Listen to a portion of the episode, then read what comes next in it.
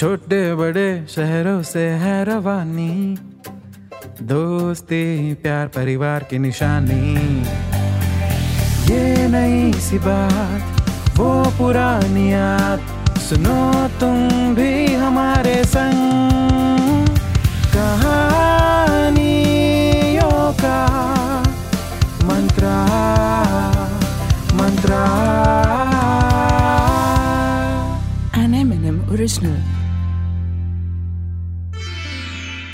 वक्रतुंड महाकाय, लंबोदर गणेशाय, सूर्यकोटि समप्रभा तिहुलोक चंद्र प्रभा कुसंभी कलावंत, गुणाकेश दयावंत टुंडी उदर टुंग पे और कुंज कुमुद भुंज में। गणपति बप्पा मोरया, भाई गणपति बप्पा मोरया, माथे त्रिशूल तिलक और सूंड लंबी हो रया चार भुजा एक दंत और लंबोदर जो हो रया पूजा पर पंडित बैठा भाई सुबक सुबक कर रो रया लड्डू के जो भोग लगे तो गणपति बप्पा मोरया। भाई, गणपति बप्पा मोरया।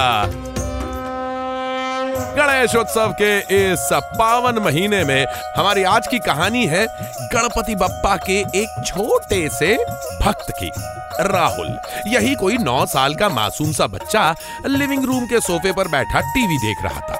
टीवी पे बप्पा मोरिया पर बनी कोई मूवी आ रही थी। और उसकी मॉम को स्कूल से वापस आए एक घंटा बीत चुका था। नहीं नहीं, मॉम स्कूल में पढ़ने नहीं, पढ़ाने जाती थी। Primary school teacher in government school in Pune खैर, मॉम किचन में खाना बना रही थी और खाना बनाकर तकरीबन तैयार हो चुका था। कुकर की सीटी की आवाज़, यही इशारा कर रही थी कि, भाई, खाना खाने आ जाओ। और राहुल इन सब बातों से बेखबर अपने पप्पा मोरिया की फ़िल्म देखने में बिज़ी था। फ़िल्म में बप्पा मोरिया के बाल रूप का चित्रण किया गया था और उनकी उस कथा का वर्णन था जिसमें माता पार्वती उन्हें अपने द्वार पे पहरा देने के लिए नियुक्त करती हैं। और तभी भगवान शिव का आगमन होता है। हमारे प्यारे बप्पा, भगवान शिव से अनजान उनको द्वार पे रोकते हैं। शिव जी के लाख समझाने के बाद भी वो अपनी माता की आज्ञा का पालन करते हुए उन्हें भीतर नहीं जाने देते। भगवान शिव अपने शिवगणों से बप्पा के बारे में पता लगवाते हैं और जब उन्हें ये पता चलता है कि बप्पा माता पार्वती के ही पुत्र हैं, माता पार्वती ने स्वयं उनका निर्माण किया है तो भोले भंडारी ने अपनी विचित्र लीला रची और शिव गणों और देवताओं को बुलाकर भीषण युद्ध करवाने लगे। ये युद्ध इतना भीषण था कि तमाम देवताओं और शिव गणों की शक्ति एक तरफ़ और गणपति जी का भार एक तरफ़। सबकी संयुक्त शक्ति भी गणपति जी को पराजित नहीं कर सकी। उल्टा सबको बप्पा के हाथों एक भयानक हार का सामना करना पड़ा। ये देख शिवजी क्रोधित हो गए और वो स्वयं ही युद्ध में आ गए। इतने में पीछे से मम्मी की आवाज़ आई। राहुल बेटा बहुत देर हो गई है चलो टीवी बंद करो। और खाना रेडी है जल्दी आके खा लो। कम ऑन मॉम की इस अचानक आवाज़ ने राहुल का ध्यान भटका दिया। राहुल बोला हाँ? मॉम मैं बस पाँच मिनट और बस प्लीज़। बापा और शिव जी की फाइट होने वाली है। ये कहकर राहुल फिर से टीवी में बिज़ी हो गया और शिव जी के उस रौद्र रूप को देख के मन ही मन बप्पा की कामना की प्रार्थना करने लगा। शायद इसी का नाम मासूमियत है है ना? भगवान से भगवान के लिए भगवान की प्रार्थना करना। कितना अद्भुत है ना ये अपने आप में।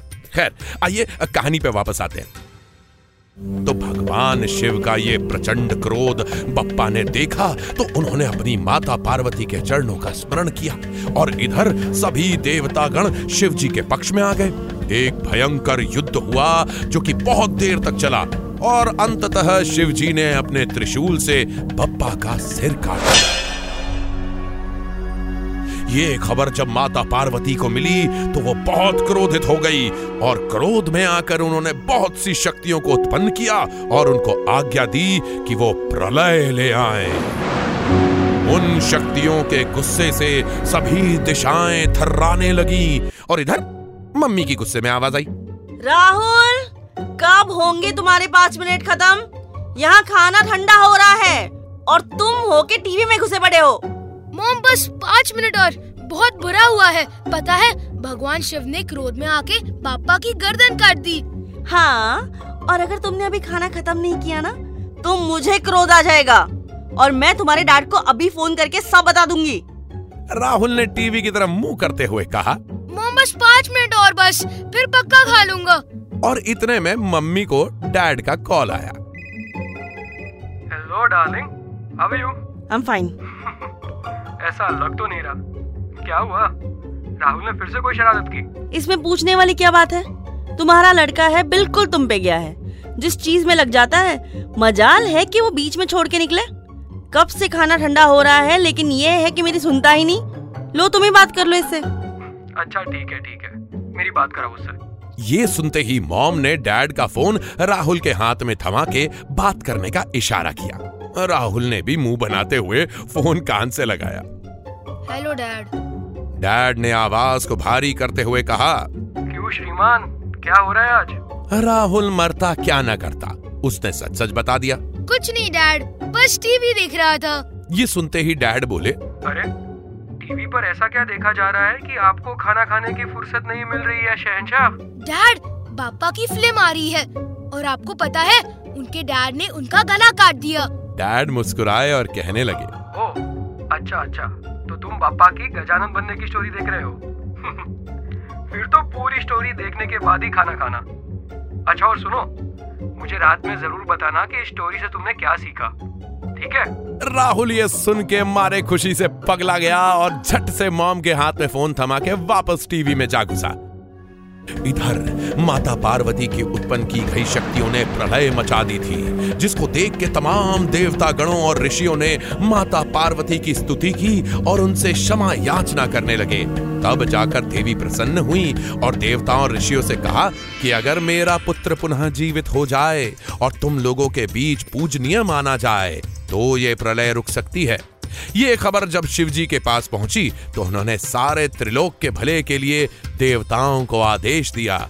उत्तर दिशा की ओर जाओ और जाके जो भी पहला जीव मिले, उसका सर ले आओ। उन देवताओं को एक हाथी मिला, जिसका सर उन्होंने लाके पप्पा के शरीर से जोड़ दिया। और उसी के बाद वो बालक शिव जी की इच्छा से दोबारा जीवित हो गया और इस प्रकार हमारे गणपति बप्पा मोरिया बन गए गजानन। और इधर बाहर बालकनी से आवाज़ आई।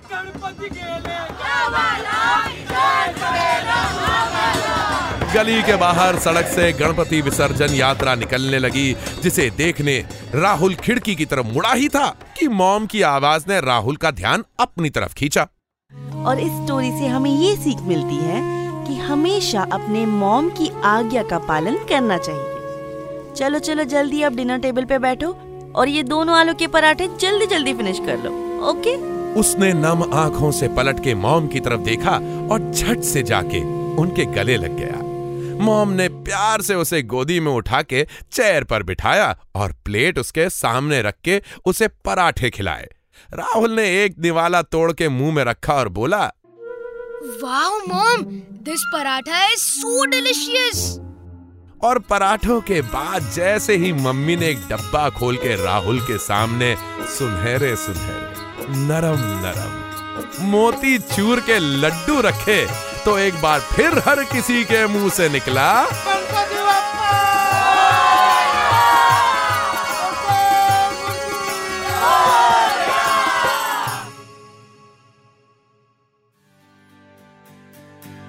हम्म तो कैसी लगी आपको हमारी आज की ये कहानी? ऐसी ही कहानियाँ सुनने के लिए आते रहा करिए एम एन एम टॉकीज पे। ये है कहानियों का mantra. N M N M original